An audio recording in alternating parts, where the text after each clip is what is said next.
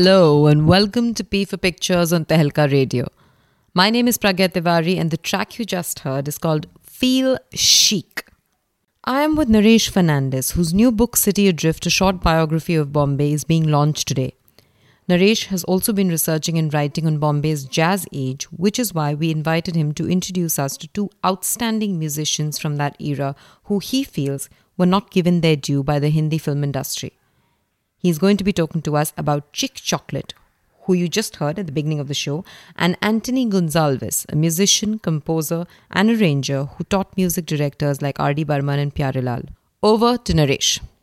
Well, the first guy I chose uh, uh is, was born Antonio Xavier Vaz, uh, but that didn't sound like a very hip name for a musician. So, for reasons nobody has quite figured out, he decided to call himself Chick Chocolate.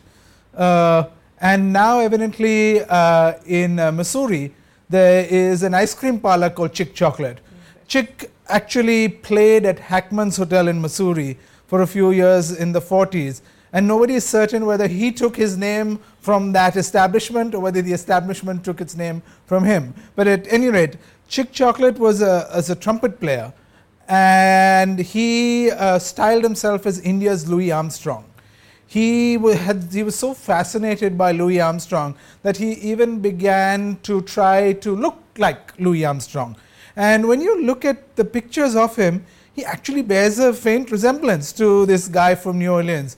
Uh, he would sort of frizz up his hair a little, but uh, also when he uh, performed on stage, you know, uh, he would at the end of his songs as a crescendo, he would sink to his knees and raise his horn to the stars, exactly like you sort of see Louis Armstrong do in some of these performances. And uh, Chic was, uh, he sort of, he fascinated me because he, like so many of the musicians I wrote about, he lived in my neighborhood. So he grew up uh, in Goa, but as a teenager, he came to uh, Bandra and lived on Baroda Road and uh, again like so many of these musicians sort of had a hard struggle story but he was really devoted to this sound of uh, that he heard on on records this sound from new orleans. And he practiced the trumpet really hard and got his breaks. And by the mid 40s he was leading some of the finest big bands in in bombay uh, and uh, in all of india. And soon uh, he began to assist uh, film directors, uh, music directors in the film industry. And some of his most noted collaborations were with uh, O.P. Nayyar and with Madan Mohan. Uh, and um, uh, sort of he brought a real swinging sound yes. to Hindi films that gave Hindi films of the 40s and 50s a real charm, uh, especially for those nightclub sequences that you saw, those club, uh, the sort of the were the things that were the item numbers for their time. And, uh, and songs really like Gore Gore Banke Chore, which, uh, things which was like the first that. time we were hearing, almost the first time we were hearing sounds like that, um, which apparently also uh, he had a huge role to play play in. And apparently, he, he was also moonlighting. He was also making guest appearances in a lot of these uh, uh, songs. Well. So he sort of played the trumpet uh, solo, and that little trumpet solo bit on Gore Gore yeah. is his. Um, also, probably on uh, Sunday Ki Sunday, uh, which was, I think, the first yeah. real song that had this swinging uh, element to it. And unusually, you know, most uh, even though a lot of the even though the cabaret sequence or the nightclub sequence was a sort of standard uh, was a stock uh, element in the Hindi films, uh, these guys, the real musicians, were working too hard in this in the studios, in, in the recording studios, to actually you know appear in the films. So they they had fake bands, which sort of you know and you can tell that they're fake bands because they sort of play their instruments with, a, with far more enthusiasm and vigor than is actually re- required. But every now and then, you see Chic appearing uh, in these films. So it's, it's quite a delight. Uh, um, and uh, the last appearance he actually made was in Aakhri Khat, which is a film I really like because it's such a Bombay film. Uh, it's about a child who's lost, and much of it is shot in Mahim uh, on the Mahim Causeway and the old Mahim, uh, uh, sort of the, the old Mahim beach. And that's completely fascinating because when you look at it now, that neighborhood has changed so much uh, as as the music has changed. So it's a, it's a really good metaphor for what happened. Yeah, yeah.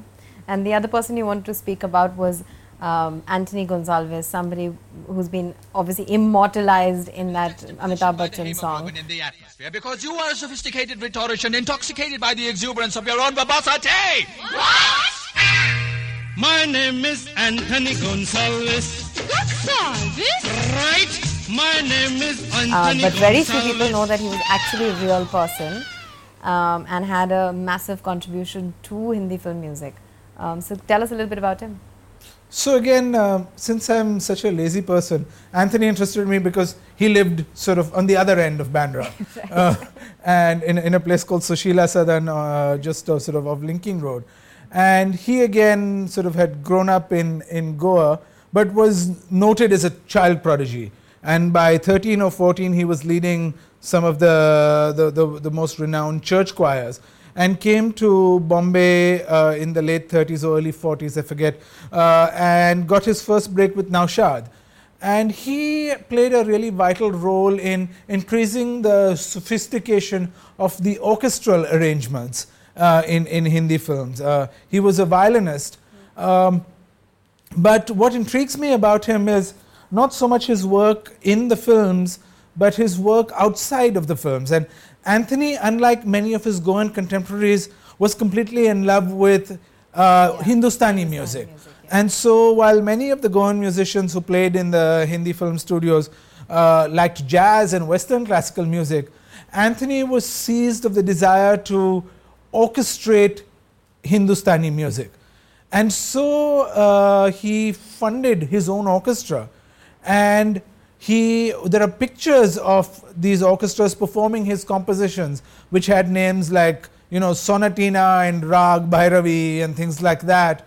Yeah. uh, and we don't have the scores of these things.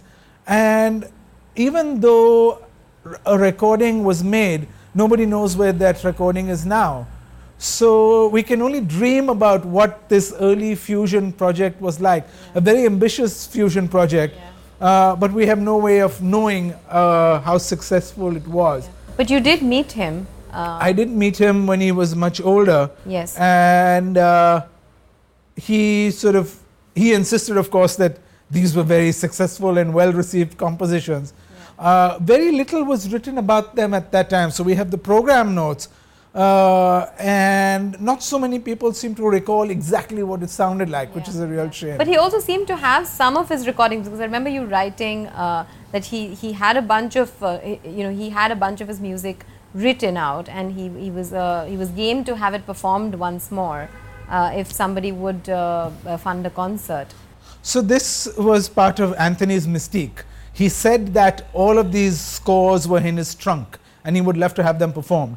So over the years, various people said, uh, asked if they could see them, and he would say, "Come on Tuesday morning, I'll see you." And then when you landed up on Tuesday morning, he would say, "I waited for you all of Monday. I cooked lunch for you, and you never showed up.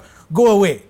And so people have had made representations in the last years of his life, and he never actually opened that trunk of his. Yeah. So nobody's certain whether the scores actually existed uh, or whether they had been destroyed, whether they'd been eaten up by white ants, as happens so often in Goa.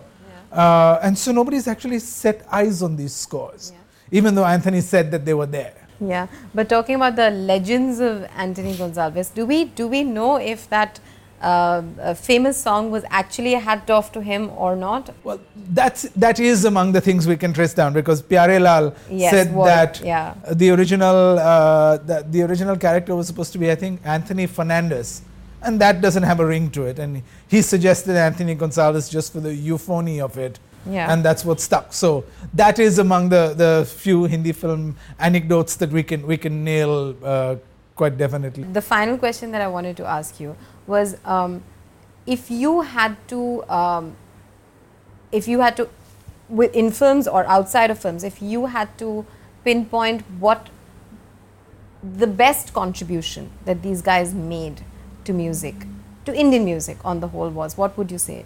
that was? You know, I know I, I'm really loath to pinpoint it to individuals, but I really that that milieu I think needs to be celebrated because it was these uh, composers, most of whom were Hindus trained in the Hindustani tradition, uh, collaborating with lyricists who are often Urdu speaking Muslims, uh, and sort of all of this was, was given voice and sort of orchestrated by Roman Catholic Goans. And I think that was a real vision of what India could be sort of India uh, arguing and, and sort of you know, finding points of connection every day in the Hindi film studio. And I think that is really what we need to look to rather than individual contributions. Okay, on that beautiful note, I will play you a little bit of a beautiful song arranged by Anthony Gonsalves. Hum Aapki Aankhon Mein from Pyasa.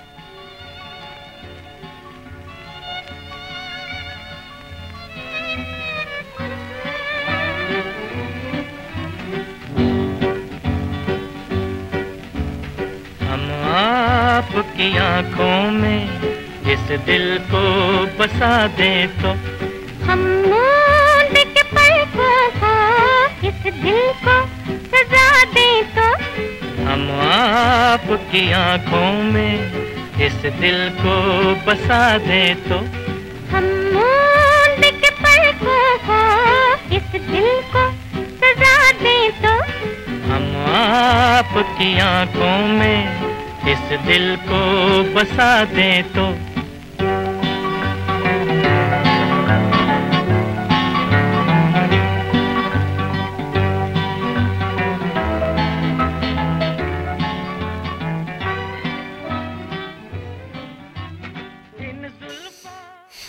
I could listen to this music all day, but the show has to go on. So, up next is actor Imran Khan, who stars in the upcoming romantic comedy Gori Tere Pyar Mein. We asked him about his favorite romantic movie and one film he would recommend we all see for its soundtrack. Uh, I get asked obviously a lot about films and what, what, what kind I like, and naturally everyone's expecting something like Pretty Woman or something along those lines. The fact is that I, I tend to find those films uh, very simplistic, and they tend to provide a very a, a very fairy tale perspective of, of love and romance. Uh, it's not not something that you can really relate to.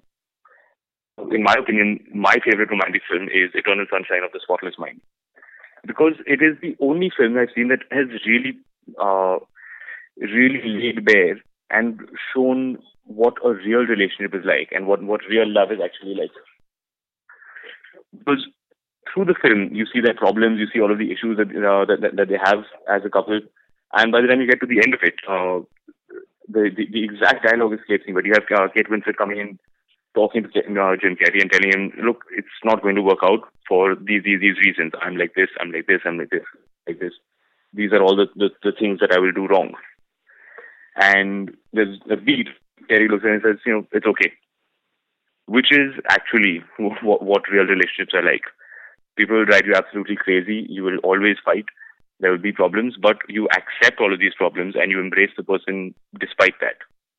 Uh, movie soundtracks are obviously a huge, huge part, part of uh, the entire experience. Most most people kind of don't realize how, how much. Uh, the, the, most people don't realize the relevance. The the average moviegoer is sitting there, and the background is something and it kind of gives you a cue as to how you're supposed to feel, whether it's dramatic, whether it's emotional, romantic it's it's a very very important part that can literally make or break a film. But most people just just are unaware of it. Uh, mo- most people would not recognize good or bad bad background music. They, they would not walk out saying, "Wow, that was really good," or "That was really bad." Uh, it's it's it's only industry people who really will take note of this stuff. Uh, and for, for me, it's it's reached a point where, for the most part, you take it for granted that it will be pretty good, that it, it will enhance emotions and stuff. But for it to be very inventive, that is unusual. And and what, what really made me sit up and take notice after the fact was uh, the soundtrack of Inception, because I mean, high thriller, dramatic film, science fiction, all very cool stuff. Uh, but they, they introduced a very interesting concept in the film, which is that time slows down in a dream world. And as you go into, into a dream, it slows down a certain amount. From that dream, when you go into another dream, it slows down further and so on and so forth progressively. And what they did, uh, very interesting, what Hans Zimmer did in the soundtrack is uh, he, he, used a track called uh, No, je ne regrette rien, which is No, I Regret Nothing, uh, by Edith Piaf, which features uh, initially in, in the film, in, in the real world. And then, as we move progressively into the dream world, he used that same song slowed down uh, relative to, to the way time would slow down in a dream. Which, which, is really, really freaky. It's very, very cool. Cool, dramatic, adds to the atmosphere and all what people don't realize is that within the rules that have been established in the film, the, the soundtrack is actually following the same rules. The, the, the rules of the film are that time slows down as you go into a dream. It slows down again exponentially as you go into the next dream. Not only, I mean, rules, again, very cool stuff. Add to that the fact that they've established the song as being uh, what they what they use as the kicker, which is uh, something that all of the all of the, the people who are dreaming use to synchronize uh, their their wake up time. So it, it makes sense that they would be hearing it in a slowed down version in the dream world. Uh, it, it, it's a great example of the music composer going above and beyond, rather than just adding dramatic cues for when, when stuff is blowing up and when you're supposed to cry. He's actually woven his music into the story. It, I, I, I think it's great. Okay, you heard that. Go check out his recommendations, and we'll see you again in a fortnight. Until then, good day and good luck.